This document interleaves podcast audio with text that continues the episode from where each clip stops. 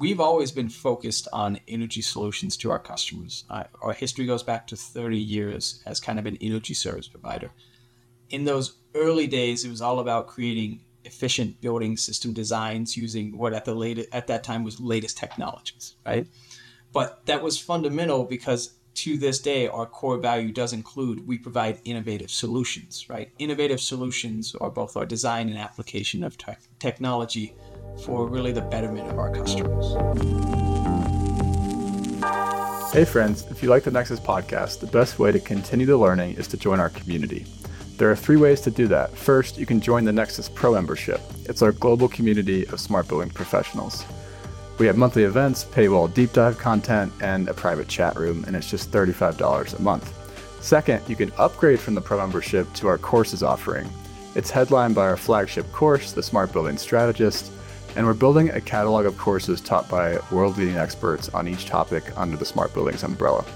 Third, and finally, our marketplace is how we connect leading vendors with buyers looking for their solutions. The links are below in the show notes. And now let's go on to the podcast. All right, welcome to the Nexus podcast. This is the latest episode in our series diving into case studies of real life and large scale deployments of smart building technologies. I emphasize real life because we're not here to create a marketing fluff story. We're here to share lessons from leaders that others can put to use in their smart buildings program. And today we have a story coming from Limbach Holdings, a mechanical, electrical, plumbing, or MEP contractor with 1,500 employees and 17 US offices. Um, I have here Richard Davis, the Director of Product Management at Limbach. Richard, can you introduce yourself, please? Certainly. So let's just start with you might be wondering what exactly a product manager does at a construction and service company. Um, and to completely be honest with you, James, I sometimes wonder if I could even write down my own job description.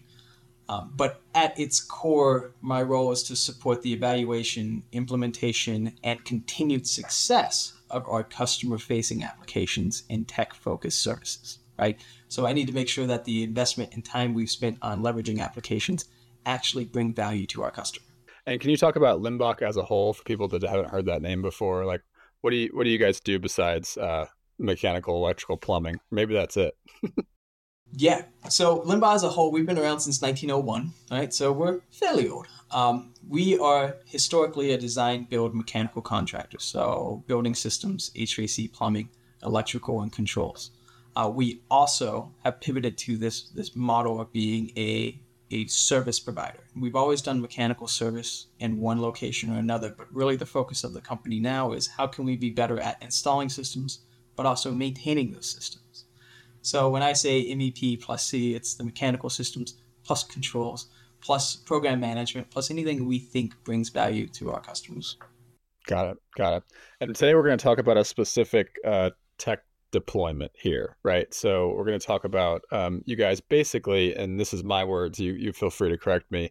Basically, um, integrating FDD or fault detection and diagnostics and energy management sort of software application into your service you're providing your customers. Is that right? That's exactly right. The word of the day is going to be integration. Love it. Love it.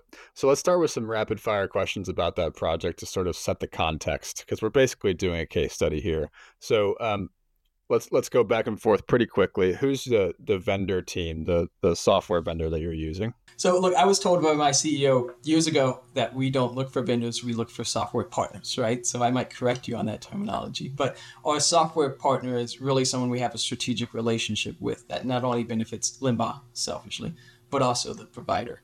So to kind of rephrase your questions, our main partner right now for this offering is a provider called Facilio and we're leveraging their connected building platforms, which is really the core of what you would call a smart buildings technology offering. And how many buildings have you guys installed this technology product in? Yeah, so we're currently installed in around 20 buildings. I'd have to check what the up to date numbers are, but as we expand our offering, there's some things changing that are really going to increase where we install this, which I'm kind of excited about. Got it. And how many square feet of building space? So we are just shy of a million square feet up and running, already installed. Um, but when I looked at our sales funnel this morning, I think if a lot of these come to light, we'll blow that number out of the water. So you're really scaling this thing up. And when did you start this effort? Uh, yeah, so we started this with a few pilot jobs a little over a year ago. We had three key projects across a very large portfolio, um, all of which, I'm happy to say, did renew. So I have a 100% renewal rate right now. Uh, but it's been about a year. In the last year, what are the results you've seen? That could be um, energy savings. It could be just um, you know tasks completed that were recommended by the software. It could be anything. But yeah, w- what are the results you're you're seeing and maybe you're celebrating? Yeah, so we have kind of two big deliverables. One, we do a lot of report generation, right? So data collection and analysis is one thing, but representing the data is another thing, right? So we've done over 30 report meetings with our customers to review at this point a little more than 400 what we call insights, but are issues. And so as we continue building on the success of this, we are calculating total energy savings associated with resolving those issues, as well as estimated equipment downtime. Uh, both metrics which I can't quantify right now, but we are seeing very good results within those clients. Why did you start down the path with this project, and what were the goals for for it? So, as a company, we we already knew we had a gap in the way we provided services and offerings to our customers, and that gap naturally came about when we found that there was just a lack of information in regards to the types of systems we maintained at buildings, and I mean basic information like finding an asset list or getting access to utility bills a lot of that was difficult just to track down. Some on the Limbach side, some on, on the customer side, right? So we had this issue with data aggregation. We also, across those different branch locations, had different service departments trying different solutions, which is good. We like them to be innovative, to try new things. But as a company of our size, it's all about standardizing our offering to be consistent and scalable across all those branches. So we had to solve that problem, right? The last one from a goal perspective, um, our goal was to start a digital revolution, if you will, in the way that we provided our services, with the focus on strengthening customer relationships, increasing our efficiency as a service provider, and really differentiating ourselves in the industry against our competition. What was it like before where you you know what were the worries i guess? You know falling behind but you know compared to your competition maybe that's one of them. What was like the pain of not having a, an asset list like you just said? Or what was the pain of not having data on your effectiveness of the service you're providing? What was that like yeah so i don't think it's going to surprise anyone when i'd say that you know living in a compartmentalized chaotic world as a service provider is not ideal, right? At times, I consider it almost like the Wild West out there. By using all these different applications all these different methods, sometimes even just printing out a form and writing it down, we had no way to combine all that data together. Uh, another pain was, you know, handing off project information or building information to another individual was never consistent. And we lacked, as you can imagine, any sort of integration at tying data points together. So we were missing out on a lot of data that was already available that we just couldn't consume. And add in the complexity that some of our branches are also controls providers. Well, what other data are we kind of missing? So the tech stack overall, without integrating and without being consistent, just lend itself to a lot of overall issues. And so, okay, so you set down the the path of sort of how can we procure some sort of technology here to solve these problems. Um, what were the all the options you were looking at? So you probably did some sort of like visioning and um, you know scoping out what you're trying to look for and you know sh- like looking at all the vendors in the marketplace. And how did you sort of sort through what your options were and what were the options you were considering yeah so if i think back to that which seems like forever ago but if i looked at what we were doing the first place we started was identifying business requirements, which can be very tough to understand the solution you're solving for. Uh, I'd say don't start with the solution in search of the problem. Really identify the problem, which which is where we, we started. When we started to evaluate options in the market, again, we had some service teams at our branches that were already using some things that we could evaluate. So we started with those, tried and true, right? We had executive leadership bring a few to the table as well. Um, even members of the board brought through recommendations, which was great. And then, of course, there's all the emails we constantly get. So, all of which of these, in one form or the other, was a data analytics company. But as you kind of stack up the functionality of these and you do the little kind of bullet chart of which checks the boxes, right? You start to see some just naturally rise to the top. And so we didn't just focus on what was currently in the market. Again, when I think about a, a vendor, it's not so much a vendor as a partner. We also looked at some emerging companies as well to see if maybe where would they be a year from now or two years from now. So that whole process took us about a year to do, which was just a lot of meetings and demos, uh, countless interviews and pilots. So you went through all these different options. Why why'd you make the selection that you did?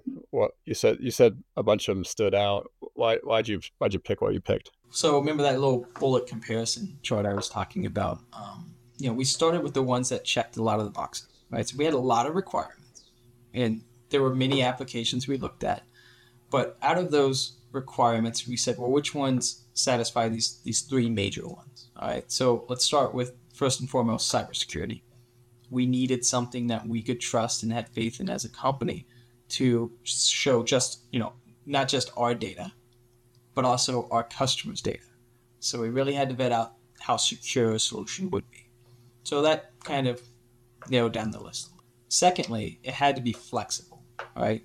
We're, we're a specialty mechanical contractor. The key word there is special I feel like every product user thinks that they have their own unique needs, right? So we, in our mind, we said, well, the application needs to be flexible, so our internal teams as well as our customers can see the different data, dashboards, visualizations that they need, and we wanted to do that so we could provide a tailored experience, right? KPIs are great, but unless we're showing something in the form that my internal teams need or the customer needs, then you're just representing data that doesn't mean anything. The last key part was integration. Integration, integration, integration. We needed a software partner that could integrate with building automation systems, with utility providers, with other CMMS applications. You name it, we wanted someone who had the ability to, to build and support us with integrations. And so based on all that, that's how we landed on the Facilio application is because they they truly were a partner that could support us in all those areas.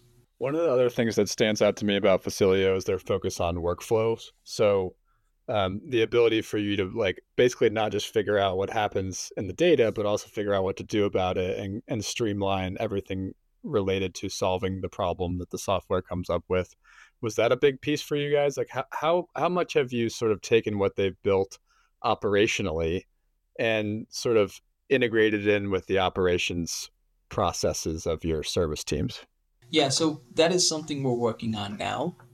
Um, part of what we're doing is we initially evaluated Facilio to be a, kind of an offering and service to our customers, but after using it for as long as we have, we're looking at applying the Facilio application to our internal needs, right? How can we augment or replace things in our current tech stack with the Facilio application? Their workflow engine, their ability to to customize those workflows is why we can even have that conversation um, being a service provider, as long as we have had um, different applications, it can be tough to leave all that behind. And a lot of that is ingrained in our staff that have been using something for years. So when we do another application, it has to have some similarity to our existing workflow. And Facilio brought that to the table, the ability to customize that application in the instance of the Limbach environment so we can help that change management yeah, too, cool. Yeah, I want to talk through that in a little bit more detail in just a second. But let's talk through the just the main phases of deployment here. So you talked about um, the selection. We can we can move past the selection. You talked about pilot projects. Can you kind of take us through beginning of the, the first pilot? Kind of what were the main phases to get to today, a year later, where you're talking about totally scaling this thing up? Um, what what did that look like for you?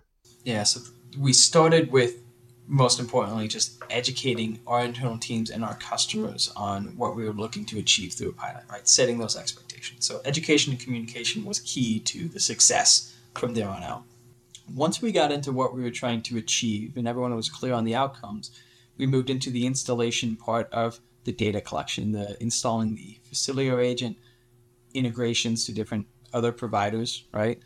So, we told them what we're doing, we started collecting data we had to make sense of that data, right? Called the commissioning process, understanding point names, understanding data relationships.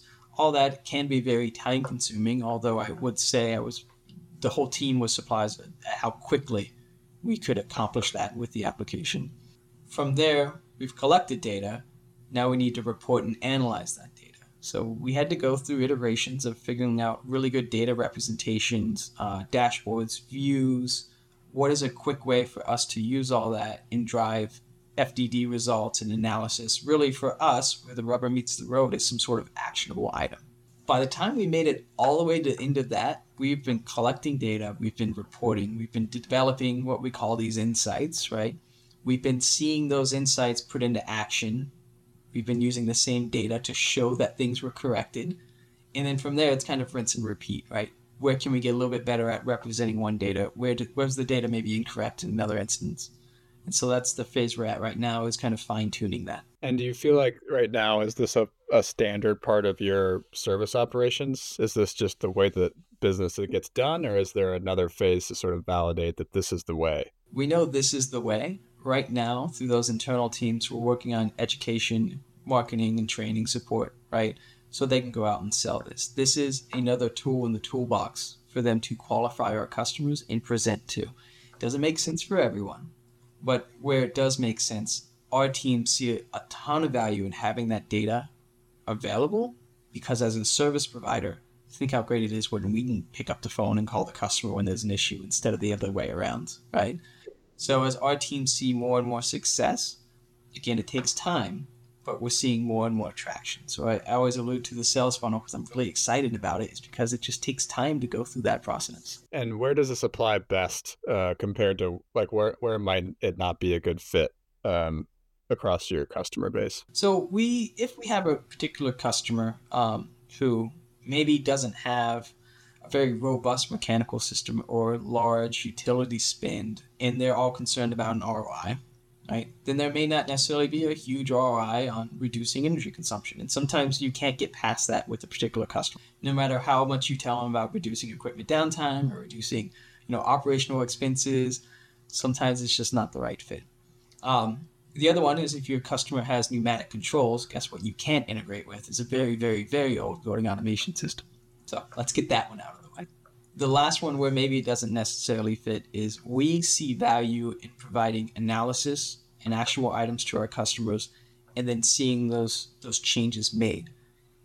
We've had some customers that we've talked to that necessarily didn't have the funds to make any change and at that point we're just reporting out issues over and over and over again but not actually getting any value of the offering makes perfect sense um, so, what do you see as the sort of next phase of, or the future of this this program? Yeah, so that's the exciting part, right? We've gone through the deployment.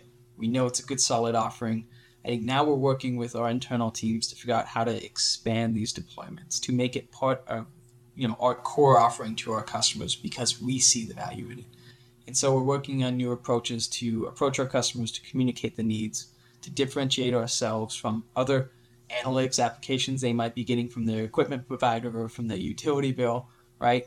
I need to I need, I need to support our teams to be successful in that messaging. So that's one big part. The other part is like I said a little bit earlier is when we look at the Facilio application compared to our day-to-day operations, we're kind of evaluating what it can do against other items we're doing within our tech stack, right? So where can Facilio start to do more for the internal side of Limbach Company as well as for our customers? So let's just make sure that the audience at this point knows kind of what we're talking about here. And I'm going to say it and then you tell me where I'm wrong.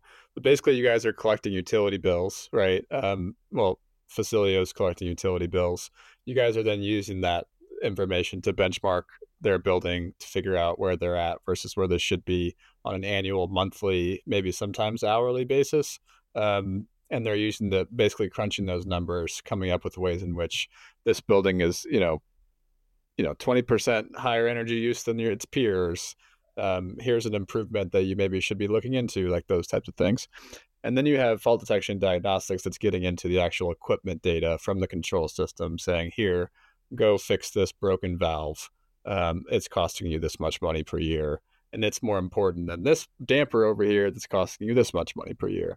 Is that kind of what you're talking about in terms of technology capability? Yeah, that's spot on, right? So the energy management side is all about benchmarking and tracking your performance. And for those customers who really care about the ROI, which everyone does, you need to show them the change by using the build rate or build usage and cost, right?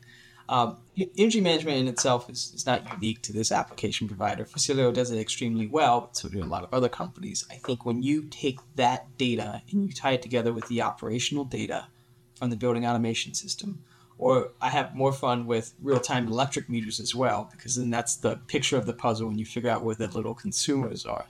But when you take all this and you roll it together, you apply the fault detection diagnostics to the operation of the building, you find the stuck valves, the stuck dampers, but then you find the priority items like mismatch commands on a chiller, right? Or a cooling tower fan not coming on, or uh, set points on all the VAVs not being satisfied, and you realize there's an issue with the upstream air handling unit.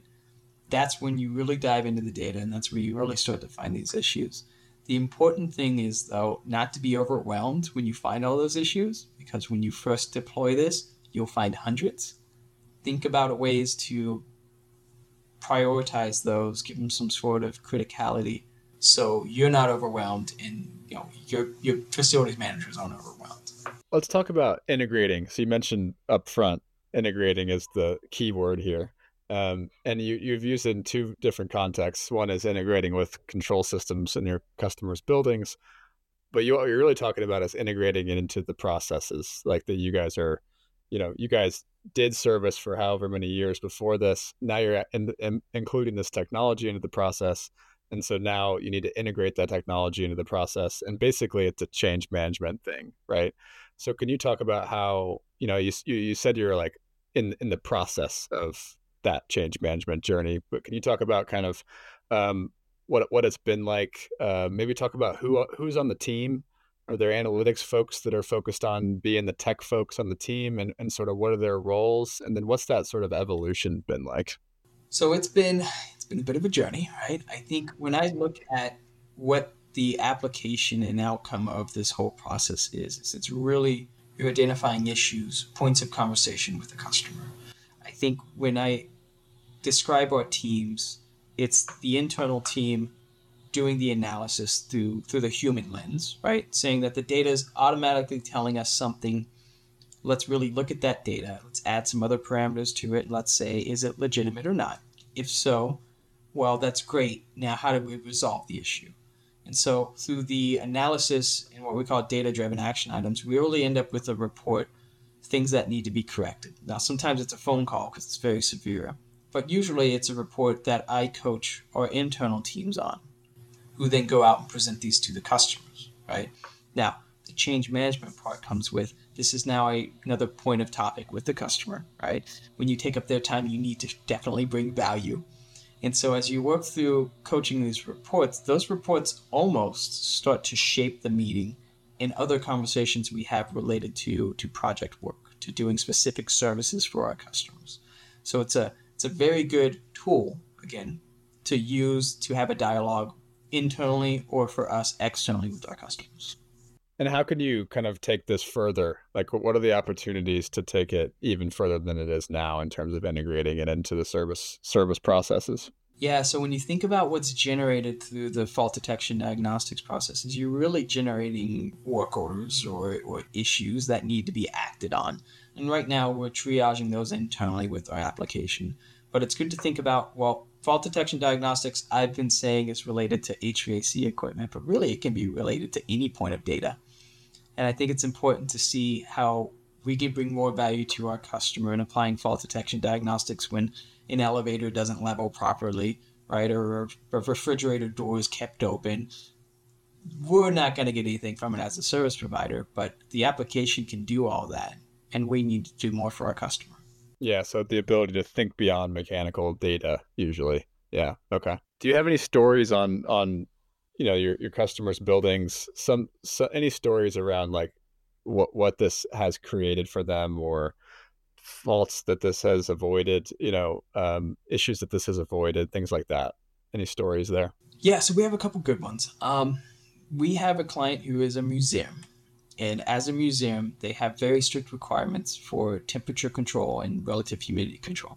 And we had an instance through fault detection diagnostics where we noticed particular boxes, I think they were VAVs, were not satisfying humidity set points for a space. And in that space, they had some uh, different collection that didn't have as strict humidity controls. But they had an upcoming collection of textiles that had very, very stringent controls around the amount of humidity that could be in the space.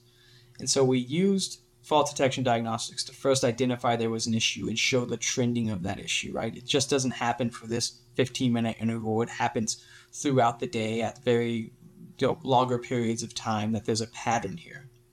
And they were able to look at that and say, well, now we, we know the issue, we know the problem equipment, we know the window of time we have in between swapping collections, and we know the window we need to benchmark the new uh, space conditions. So we were able to use fault detection diagnostics to identify the issue, to get the work done in between collections, and then show that the equipment could maintain space conditions now. And then after they moved the textile collections in, we're still monitoring it and alarming and we haven't seen it yet because we were able to to fix the issue before it started to impact what is most important in a museum, yeah. a collection, the artifacts. Totally. And what was the root root cause of the issue? Just I'm, I'm just curious as a nerd. Yeah, so it was something related to the VAV box operation. It wasn't anything upstream, which I thought was unique, but something going on with the VAV boxes that they couldn't control the humidity. Um, I had to open up the report, but I think that was like 26 reports ago. So all the stuck valves and stuck dampers and low CFM start to roll together. Yeah, but it was something basic in terms of just the ability to for that VAV box to function, which is usually what it is. Is just you know it could be a huge problem. Just that basic problem is causing. Yeah, one of my one of my favorite things to do is uh, we have another client who's a who's a news studio and um, 24/7 operation. They they do not have vacations or any time off, and they have some problem systems and space conditions they can't satisfy. And so one of my favorite things to do is map overall system performance. And so we start with the thermostat in a space tied to a VAV box and airflow monitor. We say, hey, look, this box is not meeting space conditions. But then you look at that box compared to another upstream VAV box, and you're like, they're not meeting space conditions either. And then you build this kind of analytical model that ties back to the air handling unit, and you find that the root cause is something going on with the air handling unit, not hitting correct static, right? Uh, when you start to take the data and roll it together like that, you have a much more impactful story than if you just said, I'm VAV box 2 1 and it's always hot in here. All right, let's talk about um, lessons learned. So, if you guys, if you were talking to one of your competitors, which I understand that you don't want to do that, but uh, that's kind of what you're doing right now. So I appreciate you for sharing your your lessons learned and your insights. I think it's a uh, part of what Nexus is all about is coming together to sort of make change across the industry, and that sometimes requires sharing sharing some hard-earned lessons. So um, the let's talk about the challenges that you've seen, and for each of these, I'm going to also ask you like what what did you do to resolve um, that challenge uh, and get over that hump for you, you at Limbach. So can you can you kick us off? What's the first challenge? Yeah, so first one that comes to mind is your ability to make change, right? You can only create change when you make a change. And by that I mean if you think of one of the outcomes of the application of this technology is you find issues. And you only bring value when you resolve those issues. And we've had some clients we've had conversations with that, you know, we identify a lot of problems, but they don't have the budget or the staff, the ability to change those yet so the program did exactly what it was supposed to do, except I'm looking at the same faults day after day, week after week, because I know they can't fix them. So that's that's one point I want to make is unless you can go out there and tell facilities team or someone who's turning a wrench or someone on the control side what needs to be done, at that point you're not bringing any value. You're identifying you're identifying a problem, but you're not coaching or making sure it's resolved. Totally, I call that the path to action right? There has to be some sort of incentive and process related to closing the loop there. The way to get around that is for one of the customers, we said, okay, we know you don't have the budget yet, but let's help you prepare for next year. And so we're helping them show additional energy costs, the inefficiency of the equipment. We're helping them show the impact to the occupants, what's happening to the people in the space, and we're helping them show the downtime. Now, when you put all that together, and give that to a facilities manager who goes out internally to say, hey, this is why I told you I need that extra money for next year. Look how awful this is. Um, I feel like the, the CFO almost has to say yes at that point, right? So even though you can't make change today, think about how you can help them make change tomorrow. Totally. And how are you coaching people to say, like, obviously, if it's a stuck damper, right? They're they're not going to go put stuck damper 102 you know, on the budget, right? So how are you coaching them through like grouping these faults together, maybe into projects, and and how does that how does that coaching process work? Yeah, so you know, as a service provider, we're able to combine these into you know rolling bands, and talking to the customer and resolving these. And look, it's not always what you think it is. Sometimes you think it's a stuck valve, but you go out and inspect it, and there's something else happening, right? So, you know, for us, our teams usually know the systems in system operation because we've been out there providing service for, to it for a number of years. So internally, when we do these reports, we come up with these action items. It might already be part of a scope of work for Limbach, or we bundle them together, like those two VAVs for that museum client, into a project, into a scope of work. And we say, hey, look, we want to help you make this change and then we want to show you that it's been resolved. Use the same data that identified the problem as almost like a measurement and verification that it's been resolved. Makes perfect sense. What's what's challenge number two for you guys? So, being on the analysis side, um, I'd say that we only get meaningful analysis when we get meaningful data. And you really need to qualify the type of data you're going to be getting and understand what that tells you, or maybe sometimes doesn't tell you about building operation. So, you know, I think about data, we might have some clients who have network issues, and sometimes you lose data connection or data frequency drops, and it's tough to do analysis when you're not collecting anything. The second part is when you look at a control system, especially, and you try and make sense of naming convention on points. I feel like sometimes they name them after their dog. They make no sense at all, but you need to figure out is it a set point on an air handling unit or a VAV box or whatever it is, right? You need to spend that time to make sure that you're getting the right data and you need to validate that data as you collect it. If not your fault detection diagnostic is going to be useless. Um, so that's the other part is just make sure that you understand what, what the data is, is telling you. And then i said what the data isn't telling you is because sometimes you might have a limitation on reading data from a specific component but sometimes that's just outside of the control system and maybe the control system wasn't commissioned properly and there's points of data that need to be exposed or you need to include in some sort of day-to-day operation. So missing that is, is, is a problem in and of itself that you need to need to help resolve. Yeah totally. All right what else? What's what are the, what's another challenge? Well it wouldn't be a technology conversation if i didn't talk about cybersecurity concerns right?